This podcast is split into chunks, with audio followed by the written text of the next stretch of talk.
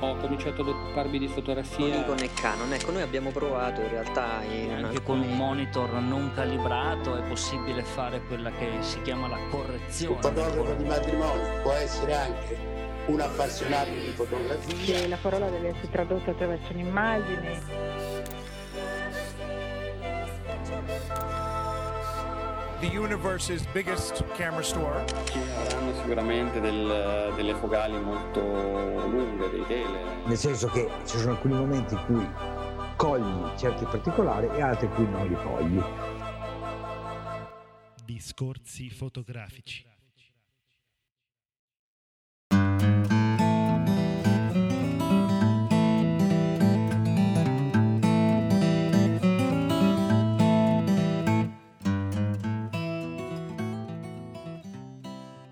Bentornati al podcast di Discorsi fotografici. Oggi siamo io e Federico. Ciao Federico. Ciao Silvio, ciao a tutti, questa è una bella puntata pasquale. Esatto, Pasquale, breve, primaverile, è una puntata in cui siamo solo io e te. Questa volta abbiamo anche un'intervista in cui siamo solo io e te. Torniamo che- all'antico.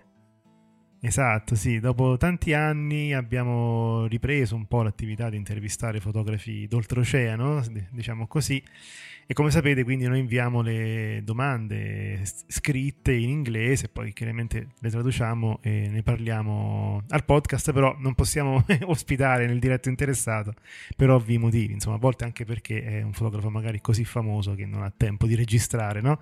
Altrimenti... Quindi, come sapete, abbiamo già annunciato la scorsa volta, dopo questo breve fotobar ascolteremo eh, sempre me e Federico che faremo la parte di Lynn Johnson, fotografia del National Geographic, di cui parleremo comunque in modo più approfondito fra poco nella sezione apposita.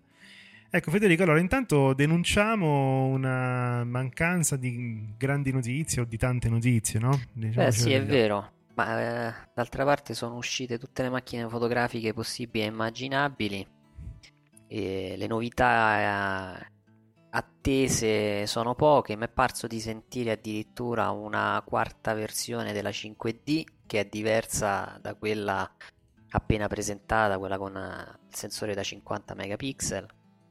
Sarà un- una Sì. versione da 28 questa 5D Mark IV. Dovrebbe arrivare addirittura una Sony A7R versione 2 che dovrebbe inglobare il sistema a 5 assi che abbiamo già sperimentato e apprezzato nella A7 II. Questa volta, in questa puntata, casualmente non ci sono uscite Nikon. È vero, infatti eh, abbiamo un po' allungato, diciamo "Ah, aspettiamo, aspettiamo, ma non possiamo attendere oltre. Nikon questa volta ci ha deluso, non facendo uscire in concomitanza del podcast una nuova fotocamera. Comunque, scherzi a parte, magari sarà uscita qualche compatta.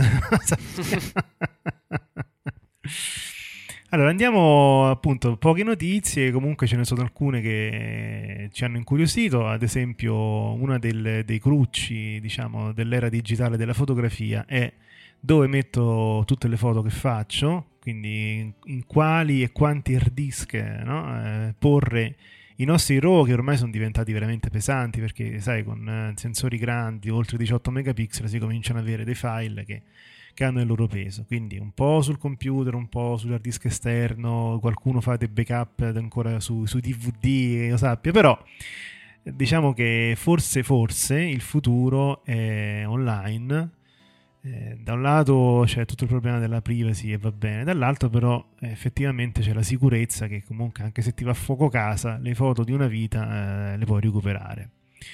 La notizia specifica, questa volta non viene dai, da Flickr, non viene da Dropbox, non viene da Google, ma viene da Amazon.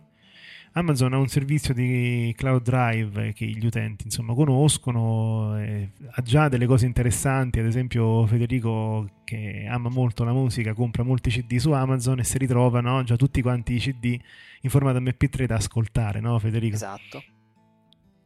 Questa volta, diciamo, la notizia è quella che per 12 dollari l'anno, addirittura gratis se siete utenti Amazon Prime, è possibile avere un eh, piano foto illimitato. Eh, si possono caricare sul cloud di, di Amazon un numero illimitato di JPEG e dei formati RAW, diciamo così, più diffusi, eh, primo fra tutti il DNG, e quindi questa potrebbe essere effettivamente una soluzione molto comoda. Certo c'è da fare il primo, no? il primo upload, eh, che sarà lunghissimo, però effettivamente eh, oltre ad avere chiaramente tutti i backup che uno vuole, è sicuro che perlomeno eh, ha per sempre questa, anche perché Amazon dovrebbe essere una società abbastanza stabile, comunque ha per sempre le proprie fotografie. Ecco Federico, tu eh, che sei anche utente Prime, insomma, eh, ne approfitterai quando, quando arriva in Italia? Ma sinceramente non lo so, nel senso che eh, noi già disponiamo di, ol- di un tera, mi pare, come storage per le nostre attività. E io personalmente non, eh, non ho pensato di portare tutto online, quindi non so nemmeno se utilizzerò il, eh, il eh, sistema di Amazon, che è interessante perché ha un prezzo veramente ridicolo e per chi non è sottoscrittore Prime può avere uno storage illimitato. Tu hai parlato del DNG, però in realtà sono supportati anche i Nikon, eh, i NEF, i, C- Mhm. i CR2, i, i file eh, RAW della Sony. Diciamo che i, i marchi più importanti sono supportati. Un po' mi spaventa perché ho la sensazione che con questo sistema eh, vieni monitorato, cioè basterebbe entrare nei meta tag per avere tutta una lista eh, di informazioni. Poi se ti ricordi quello che è successo con il cloud, con l'iCloud, con le mm, foto dei VIP, foto dei eh, immaginiamoci una cosa del genere, cioè diventa uno storage eh, impressionante. Per cui non lo so, preferisco comunque il vecchio backup, attaccare l'hard disk e usare un software che confronta le modifiche con eh, il backup e poi aggiorna soltanto quello che è cambiato. E avere uno o più hard disk, visto che comunque i costi, per quanto noi abbiamo una tassa ehm, sul copyright, eh, è accessibile, diciamo, l'acquisto di un hard disk. Sì, quello sicuramente, infatti non è solo una questione di costi, è una questione anche di manutenzione, se vuoi, insomma, di comodità. Ad esempio, sai, avere le foto sul, sul cloud non è solo una questione di backup, ma anche il fatto di poterci accedere da qualsiasi punto del mondo, no? Quindi se sei un fotografo che viaggia molto, se hai appunto necessità, effettivamente forse questa soluzione potrebbe essere, tra l'altro, una delle tante, eh, non è chiaramente l'unica come tu hai detto anche tu, eh, noi abbiamo un terabyte con il piano di Microsoft e un terabyte per i JPEG comunque tanto. Chiaramente se andiamo a lavorare su, sui RAW eh, siamo lì lì. Ecco, diciamo, io, io non, non- ho moltissime foto, però effettivamente chi lo fa di professione comunque supera ampiamente, no? Il terabyte l'anno, secondo me, non lo so, insomma. Poi comunque E- qui in Italia c'è il grande problema eh, proprio disarmante che è quello del- dell'upload, a parte qualche, Ah sì, qualche una fetta della popolazione che utilizza Fastweb o qualche altro servizio che ha un upload molto veloce, gli altri eh, sono penalizzati, cioè vedete, già un file di una D800 40 mega, 36-40 mega. Prova a, prova a mandare una compa flash o una SD sul, sullo storage. Cioè, diventa Sì. disarmante una cosa del genere. Sì, anche il, il singolo servizio fotografico, no? È vero che prima abbiamo detto all'inizio del- dell'upload, quando inizi il backup, effettivamente c'hai tantissimi giga, però anche una singola scheda da 8 GB, eh, valla a caricare ah, quando torni da casa, insomma, no? In effetti, non so, c'è anche un piano per 53 dollari, 50, no, 60 dollari l'anno in cui effettivamente hai spazio illimitato per ogni co- tipo di file. Quindi anche se non dovesse essere supportato il RAW, che ne so, di, di una macchina fotografica in particolare, eh, uno può passare a questo piano e metterci veramente di tutto e di più. Con- eh, stanno facendo un po' a gara adesso a chi offre più spazio, diciamo così per fortuna, eh, perché noi abbiamo cominciato qualche anno fa con Dropbox che dava eh, 250 mega, poi 25 mega per ogni amico che, si, che, che presentava, insomma cominciava a essere un po' pesante, no? Adesso invece fortunatamente andiamo ver- verso l'alto. Noi abbiamo una non novità, nel senso che stiamo aspettando una cosa, no Federico? Noi abbonati di, eh, Eh, sì. di Adobe, no? Sì, eh, aspettavamo Lightroom 6, era prevista l'uscita qualche giorno fa e invece ancora niente, magari uscirà domani. Visto uscirà, noi registriamo adesso, domani uscirà la versione nuova di Lightroom, la 6, anche se nel frattempo è stato aggiornato il eh, Camera Raw 8.8. Non so, forse il Lightroom 6 avrà un eh, nuovo Camera Raw, il 10, il 9, scusa, forse, non Ah, sono ecco, sicuro. questo potrebbe essere, sì. Adesso tutte le specifiche io non le ho lette e mi sento anche eh, in imbarazzo a dire cose sbagliate, visto e considerato che poi Paolo ci bacchetta. no, quello che, è che sapevamo comunque come data era appunto l'uscita di Lightroom 6 per il 25 marzo. Oggi in cui stiamo registrando siamo al 30, quindi dopo 5 giorni cominciamo a preoccuparci un po'. Però ci sono altri siti che davano addirittura il 20 marzo, per cui aspettiamo. Magari ecco, dopo Pasqua sicuramente nell'uovo troveremo no, Lightroom 6. Comunque, Eh, sarà interessante. il Camera Raw nuovo aggiunge la compatibilità per eh, la EOS 750D, la 760D, poi c'è la Fujifilm, la XA2, la XQ2, la Nikon D5005, la Olympus EM5 la versione 2, la GF7 della Lumix, la ZS50 sempre della Lumix, poi vabbè c'è tutto il, eh, il profilo delle nuove lenti, ci sono parecchie c'è il nuovo Sony Alpha al 50 mm 1.4, il Sigma che adesso eh, credo sia uscita la versione per Sony e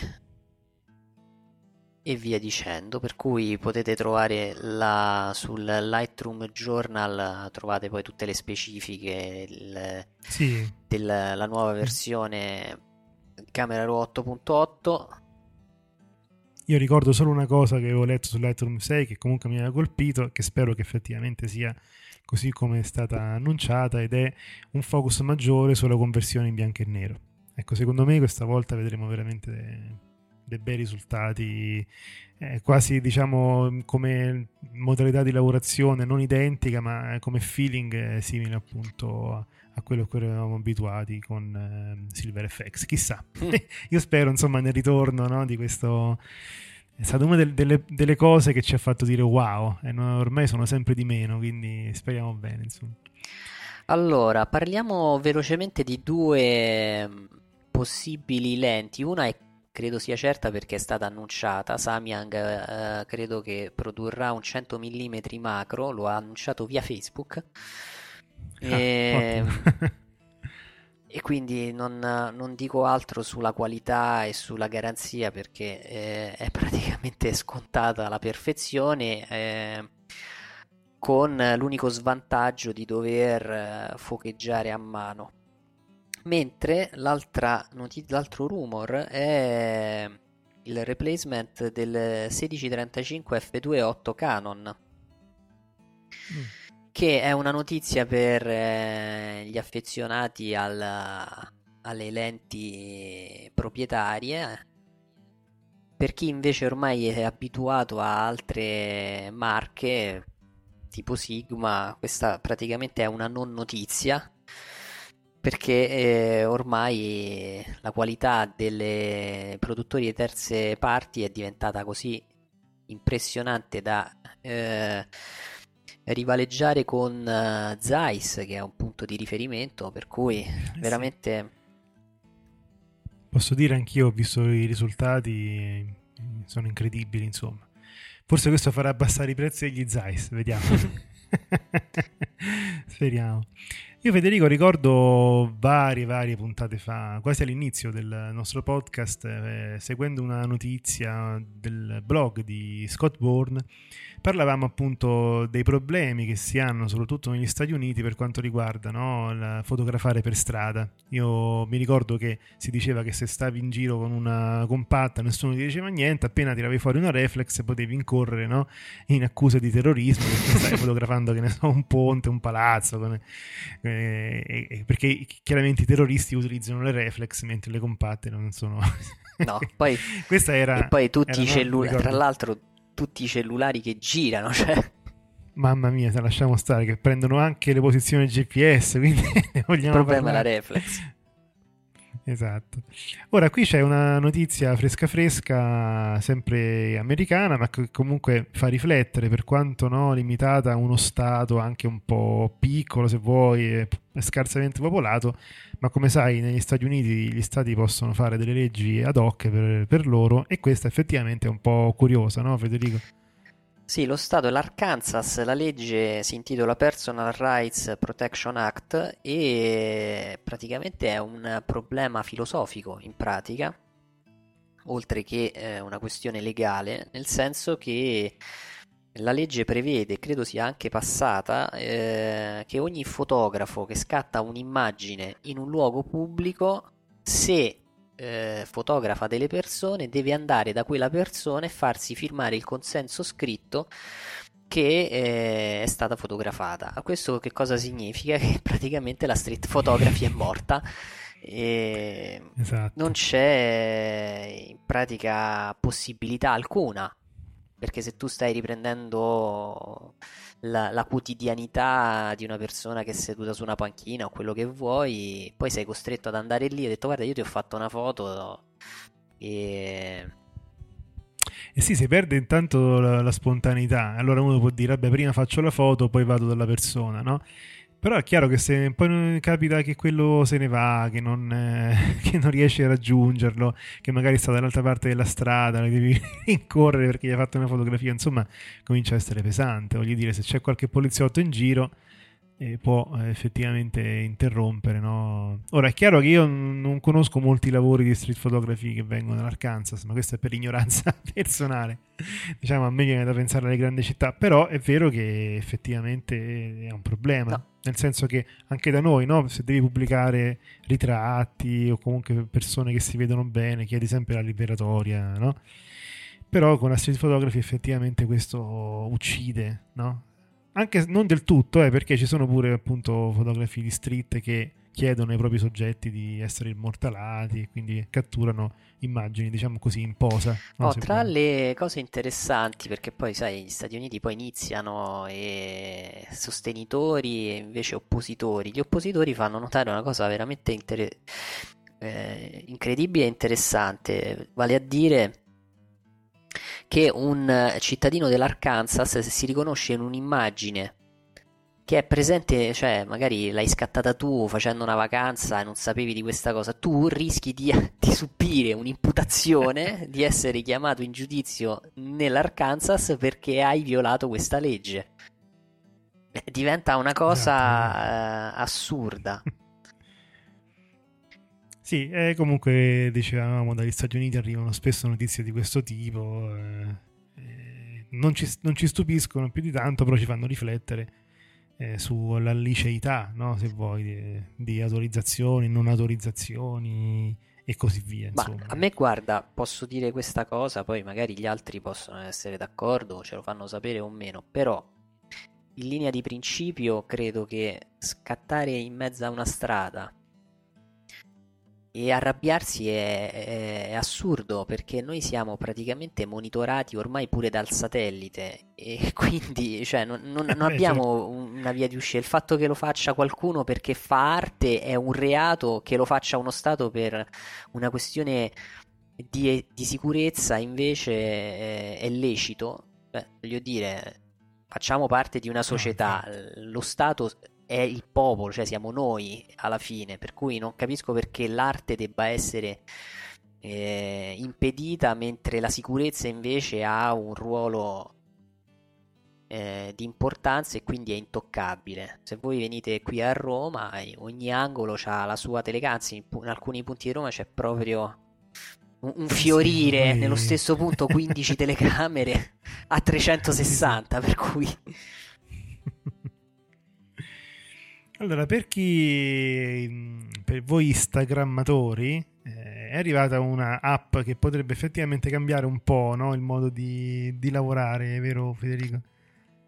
Sì, eh, questa applicazione se ne sentiva la mancanza, infatti ne erano uscite altre fatte da altri che si interfacciavano con Instagram. Questa qui in pratica eh, permette di combinare più immagini all'interno di una sola immagine e poi di pubblicarla su Instagram. Questa è una cosa interessante perché per esempio se volete fare un'immagine di un prima e un dopo oppure volete fotografare una parte alta, una parte bassa per, eh, per fare una cosa simpatica eccetera bisognava andare per forza su un'altra applicazione. Adesso lo potete fare con questa, eh, con questa nuova eh, invenzione di Instagram, eh, si chiama Layout e finalmente con questa applicazione per l'appunto si possono combinare molte immagini dentro una sola immagine e poi avere tutti i filtri di Instagram compresa la pubblicazione per cui... Quindi vedremo un flusso di fotografie un po' diverso, no? Fra poco. Ci sarà comunque qualche Beh, sì, sai, puoi prendere, tecnica, fai no? conto, vuoi prendere, tipo qui loro fanno l'esempio di una montagna eh, che viene presa e rivoltata e quindi far combaciare, non so, le due punte come se il cielo e la terra eh, avessero lo stesso, eh, la stessa forma c'è questo aspetto qui. Non so se si possa fare anche per i time lapse. Comunque è una cosa, mm-hmm. secondo me, molto interessante. Perché amplifica eh, le sì, possibilità per... di mm-hmm. creatività. Poi io sono un sostenitore delle foto della smartphone photography e non ritengo assolutamente che eh, sia in uh, una cosa pessima Anzi, vi invito anche a stamparle le vostre foto Instagram perché ne sarete altamente soddisfatti. Noi allora Federico, prima di passare all'intervista di oggi, eh, vogliamo ricordare che fra poco usciranno una serie di recensioni di prodotti fotografici fatta un po' da tutto il team di discorsi fotografici, no? Sì. Eh, abbiamo la, la Lumix GH4, abbiamo la Fujifilm X100T, eh, borse fotografiche, no? ci puoi dire qualcosa in anteprima? No, noi in perfetta armonia con la metodologia del governo italiano facciamo le lenzuolate, quindi mettiamo tutto insieme e buttiamo sì. in, un'unica, eh, in, un'unica, botta. Sì, allora ci sarà eh, la uh, A7 II eh, l'ha curata Cristiano, Cristiano, molto bella. Tra l'altro questa macchina fotografica è una macchina che noi non abbiamo ricevuto in prova perché la, Cristiano l'ha proprio acquistata, per cui è proprio una eh, recensione fatta con il sangue, cioè proprio con la passione del fotografo, di chi la voleva ed è una bella recensione. Tra l'altro lui ha comprato anche eh, l'obiettivo che, oddio, adesso non, il 16 1635 mi pare, non mi ricordo quale ha comprato e, e quindi ci sarà anche la recensione di questo obiettivo. Abbiamo poi sì le borse fotografiche solo per donna, ne abbiamo pubblicata gli screenshot sulla nostra pagina Facebook. Le abbiamo provate e cioè, le ha provate Emanuela so, sì. solo per donna? Sì, no, le abbiamo provate nel senso sì, le ha provate Emanuela sì, e sono belle e funzionali. Poi sentiremo la sua eh, versione, il suo parere. Abbiamo la X100T, ehm, una recensione sia video, anche in questo caso, e scritta, un po' diversa dal solito, ve lo anticipo. Uscirà finalmente la recensione della A77 Mark II che è una macchina meravigliosa, non a caso è uscita la D7002 che eh, va a mettere eh, una pezza là dove mancavano, dove le caratteristiche praticamente non potevano competere con questo modello nuovo della Sony. E personalmente solo per il, l'autofocus in 4D preferisco la Sony e il confronto interno è tutto con la mirrorless A6000 lo leggerete nella recensione. Di questa non c'è una video recensione. Poi c'è il Samyang se ce n'è bisogno 14 mm se ce n'è bisogno non credo andatelo ve lo consiglio proprio neanche compratelo questa è la recensione e... e... infine ci sarà appunto anche la recensione della Lumix GH4 a cura di Mirko. Di Mirko, non solo, che... ma anche le due la... non solo, ma anche le due lenti Fuji, Fujifilm mm-hmm. che ha provato lui per noi. Adesso il 56 mm non ricordo, l'altro era un tele, ma non mi ricordo il range. Per cui se ne è occupato lui e leggeremo anche questo. Come vedete, Quindi abbiamo proprio abbiamo rispettato la lenzuolata. Esattamente. Allora, adesso passiamo all'intervista di oggi. Io eh, vorrei introdurre un po' la, la, storia di questa fotografa americana. Eh, Lynn Johnson è una fotografa del National Geographic eh, che noi abbiamo contattato prima di Natale addirittura. E lei ci ha risposto subito, quindi non è stata diciamo, colpa sua. Il problema è che aveva un po' di, di, di problemi con la mamma e quindi abbiamo rimandato eh, sempre più là l'intervista. Ma eh, nel frattempo ci siamo anche resi conto che il, nel mese di febbraio de, de, appunto, di quest'anno, nel 2015, è uscito in, come, come articolo di copertina del National Geographic un servizio con foto fatte da lei. Allora, chi è Lynn Johnson? Lynn Johnson è una fotografa delicatissima, una fotografa eh, intimista, una fotografa che passa quasi più tempo a parlare con i suoi soggetti che a scattare fotografie, come sentiremo anche dalla, dalle, proprio dalle sue parole.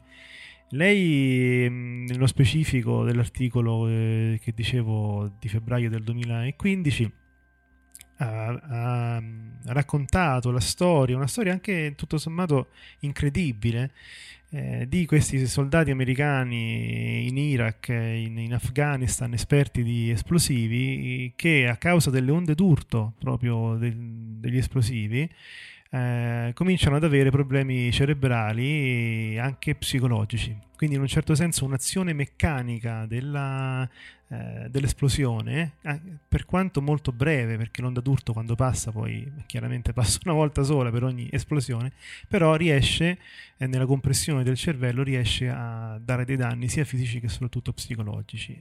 E in che modo, e qui eh, voglio semplicemente spendere due parole per appunto evidenziare come lavora Lynn Johnson, in che modo è stata raccontata questa storia? Lei ha chiesto ad ognuno di questi soldati di disegnare una maschera che li rappresentasse, che rappresentasse le loro emozioni interiori.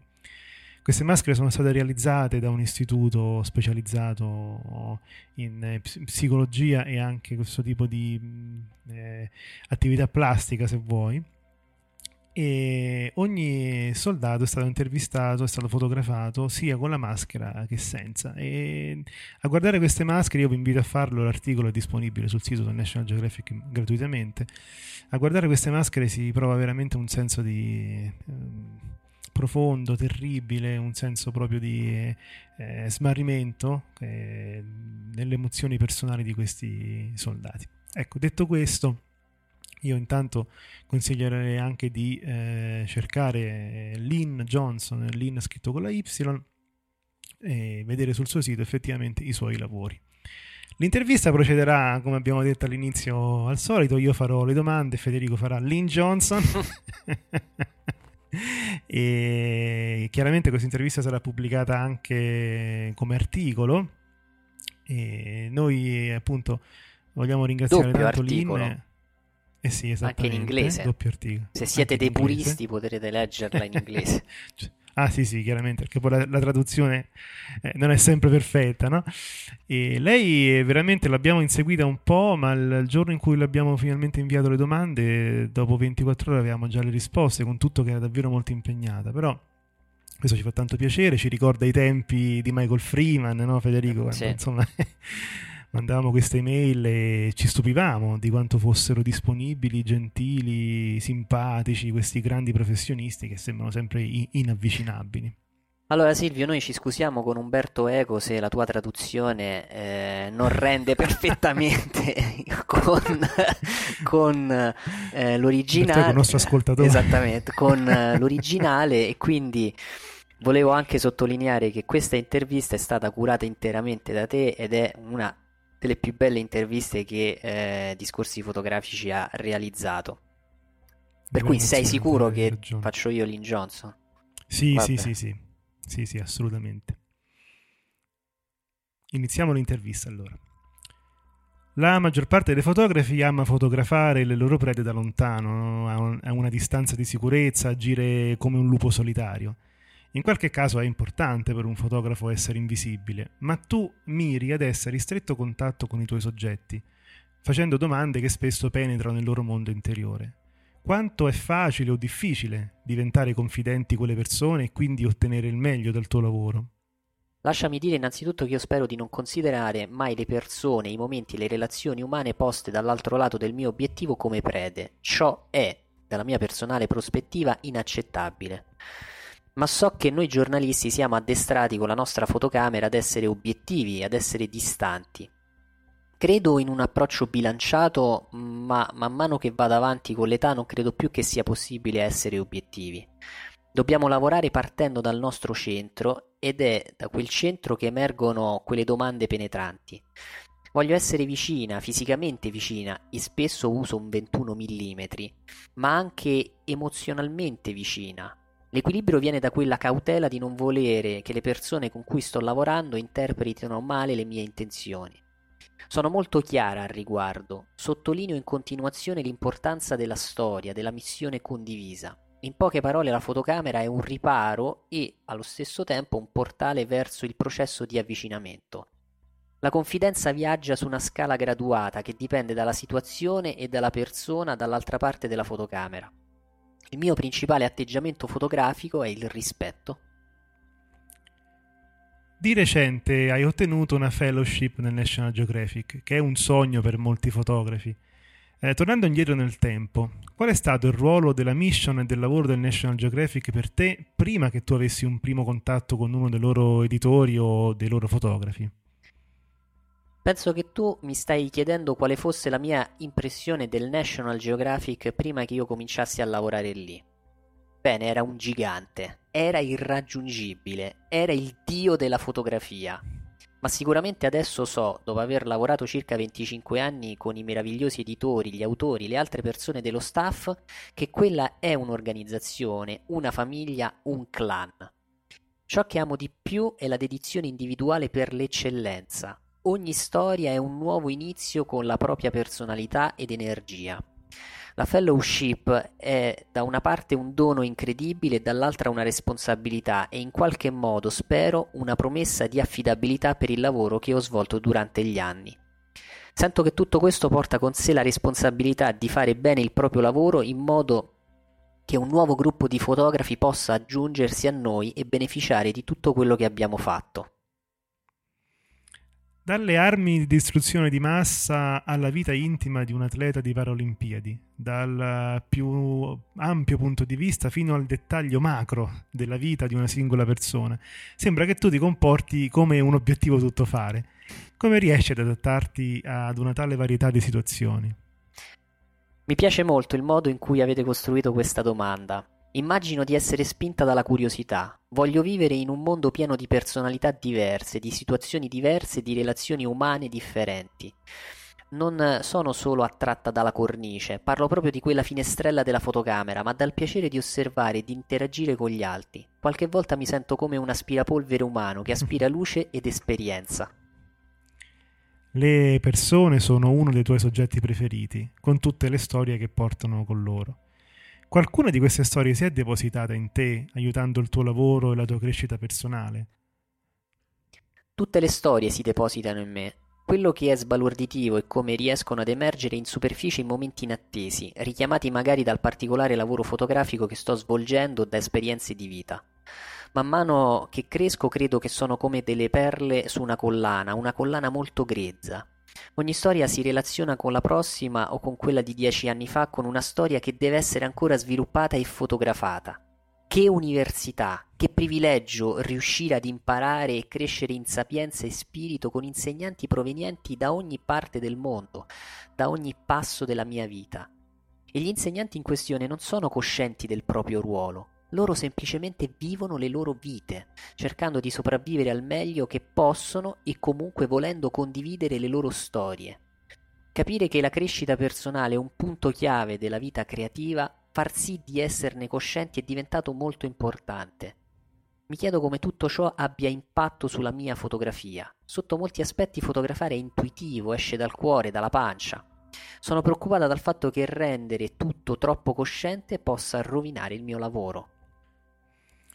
Tu sei anche un insegnante di fotografia e la gente ama il tuo modo di insegnare. È mai successo che tu abbia imparato qualcosa dai tuoi allievi?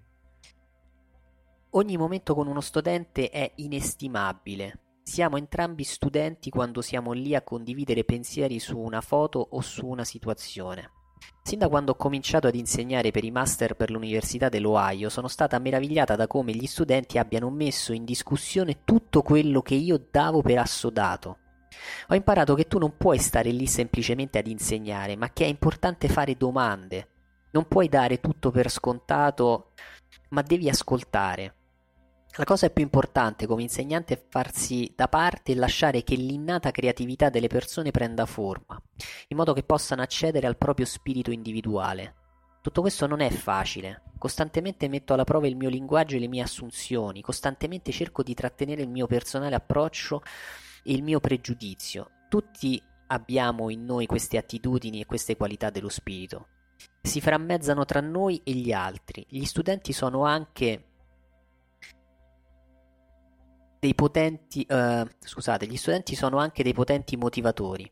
Sento un senso di responsabilità nei loro confronti di cercare di mostrare loro una etica lavorativa onesta, di creare una relazione rispettosa ed equilibrata con quelli che stanno dall'altra parte della mia fotocamera.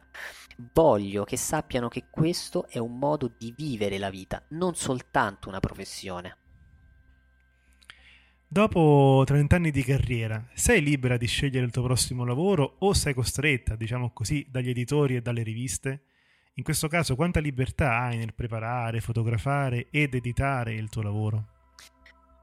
Finalmente da circa 8-10 anni ho cominciato a ricevere lavori che fossero intriganti in una maniera differente, non solo nel documentare situazioni o personalità, cosa che ancora amo fare. Adesso la maggior parte del mio lavoro richiede un approccio particolare nel portare in vita soggetti non visibili sotto forma fotografica. Devo ringraziare molto per questo tipo di percorso il National Geographic e specialmente Sara Lynn, che è stata una delle mie, eh, dei miei redattori ed ora è una direttrice della fotografia per il National Geographic. Dispongo di una buona parte di libertà, ma suggerimenti sull'estetica e sul contenuto editoriale devono essere basati su idee condivise e su solida informazione. La ricerca e lavorare insieme a un editore della fotografia è il primo passo. Noi possiamo anche, passiamo anche del tempo insieme nella parte finale della redazione e questo processo ha fatto sì che alcune mie amicizie siano diventate molto strette in quanto coinvolgono la sfera professionale e personale.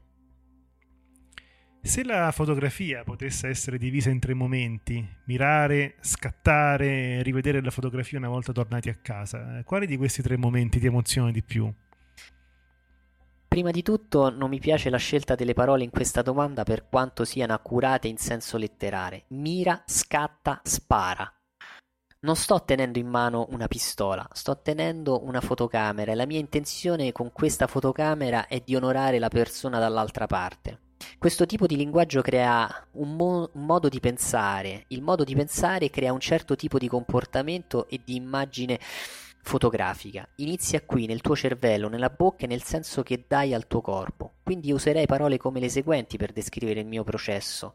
Ascoltare, osservare, fotografare, ascoltare, muoversi, ascoltare, fotografare, muoversi ancora, muoversi costantemente, lentamente, fotografare, immergersi, condividere la gratitudine, tornare a casa, editare la foto, affondare di nuovo in quel momento.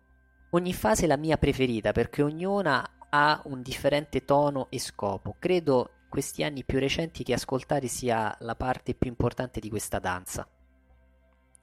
Riesci a ricordare qual è stata la migliore fotografia che non hai scattato?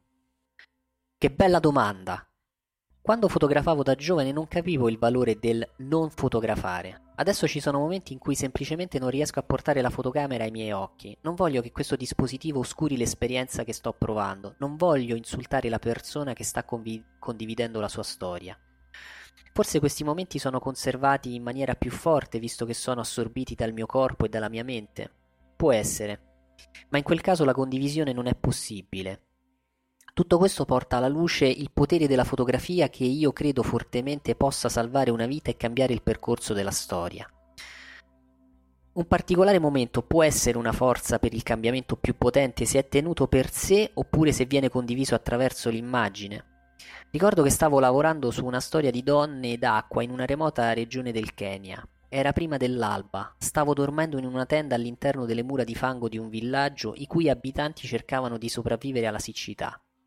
Un certo punto, eh, a un certo punto ci fu un suono, una semplice nota. Mi sono svegliata, mi sono messa verso quel suono, ho visto circa sette donne in piedi in uno spazio nel mezzo di villaggio. Stavano in piedi insieme, spalla a spalla, con le loro facce rivolte verso il cielo.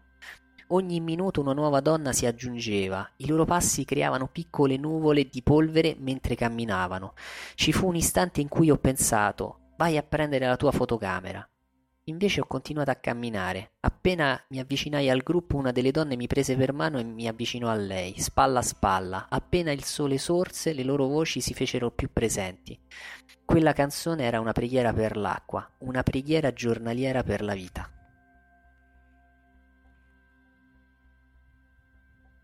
Queste le parole di Lynn Johnson che ancora risuonano in noi che l'abbiamo lette ormai circa un paio di mesi fa, ma sono state veramente... ci hanno proprio colpito, no Federico? Sì, innanzitutto perché Lynn Johnson è stata di una cortesia disarmante, ci ha risposto sì. veramente entro 24 ore e ci aveva anche preannunciato che aveva una serie di difficoltà familiari e io mi ricordo quando è arrivata l'intervista e l'ho letta in inglese, sono rimasto veramente emozionato. Sì, sì, me lo ricordo, quello che mi ha scritto. emozionato per le parole, per uh, la profondità, per il fatto che poi alla fin fine sei un fotografo ma sei anche una persona e sai condividere qualcosa. Ecco, in questo mi sento di dire che lo spirito di discorsi fotografici è affermato nuovamente mm. e che lo abbia fatto Vero. una grandissima fotografa. Per cui c'è tanto da imparare da imparare sul modo di fare. Mi piace come ha corretto la nostra domanda sulla, sui tre momenti dello scatto. sì. E... sì. lì c'era diciamo il gioco di parole che, dello shoot, no? sì, sì. shooting photographs. da noi si dice scattare, non si dice sparare, però chiaramente in lingua inglese si riesce no, a giocare su questo, su questo termine. Per cui veramente una bella esperienza. Io vi consiglio assolutamente di eh, guardare il suo sito che è facilmente eh, trovabile tramite qualsiasi motore di ricerca digitando Lynn Johnson, il suo sito comunque è www.linjohnsonfoto.com ha anche un profilo eh, Instagram, visto che ne parlavamo prima, con eh, abbastanza seguaci e 159 immagini guardatele. Sono, sono, il frutto dei suoi lavori e di quello che ci ha raccontato. Infine, eh, l'ultima osservazione, mi è piaciuta anche la risposta all'ultima domanda sullo stare a contatto con le persone piuttosto che tornare indietro, prendere la macchina fotografica e rimanere al di fuori di un'esperienza. E io questo, questo racconto penso sia una delle foto più belle che abbiamo visto. è vero, è vero, bella, bel pensiero. Sì, serve un po' a tutti imparare questo tipo di atteggiamento, insomma. non stare sempre con questa fotocamera in mano per fotografare tutto e poi perdersi il momento. Bene, Federico, il nostro breve podcast finisce qui, breve ma intenso, no? Possiamo dire. Sì. Noi auguriamo innanzitutto a tutti i nostri ascoltatori di passare queste vacanze di Pasqua nel, nel migliore dei modi, come si dice Pasqua con chi vuoi, l'importante è che stiano persone con cui si sta bene. E poi se riuscite anche a fotografare, inventare un progetto relativo a questa settimana un po' particolare, insomma fatelo, fatecelo sapere, inviateci i vostri lavori, inviateci i vostri reportage, noi siamo sempre ben disposti a pubblicare i vostri lavori perché ci teniamo insomma a che i discorsi fotografici sia un discorso collettivo più che eh, queste poche persone che si avvicendano al microfono che ormai ascoltate da quattro anni, no Federico? sì, chiudiamo ringraziando le persone che eh, ultimamente stanno crescendo con eh, domande, suggerimenti, siamo particolarmente grati, siamo grati a quelli che eh, ci sostengono anche economicamente con eh, donazioni di quantità che sembrano eh, irrisorie ma che per noi sono importanti e vi ringraziamo eh, davvero di cuore perché credete in questo progetto vi invitiamo ancora una volta eh, a, ehm, a, partecipare attivamente con i vostri reportage. Ultimamente ne abbiamo pubblicati di bellissimi eh, eh, sul sito, ne abbiamo le vostre foto, fatecele vedere, le vogliamo mettere sulla nostra pagina Facebook come copertina. Ultimamente ne abbiamo pubblicate due eh, molto intense, arrivano così fatele arrivare mm-hmm. anche voi, non siate timidi. Per cui una serena Pasqua a tutti quanti e al prossimo podcast. Ho cominciato ad occuparmi di fotografia. Con il Canon, ecco, noi abbiamo provato in realtà. In anche alcuni... con un monitor non calibrato è possibile fare quella che si chiama la correzione. Un fotografo di matrimonio può essere anche un appassionato di fotografia. E la parola deve essere tradotta attraverso un'immagine. The universe's biggest camera store. Ci avranno sicuramente del, delle focali molto lunghe, dei tele. Nel senso che ci sono alcuni momenti in cui cogli certi particolari e altri in cui non li cogli. Discorsi fotografici.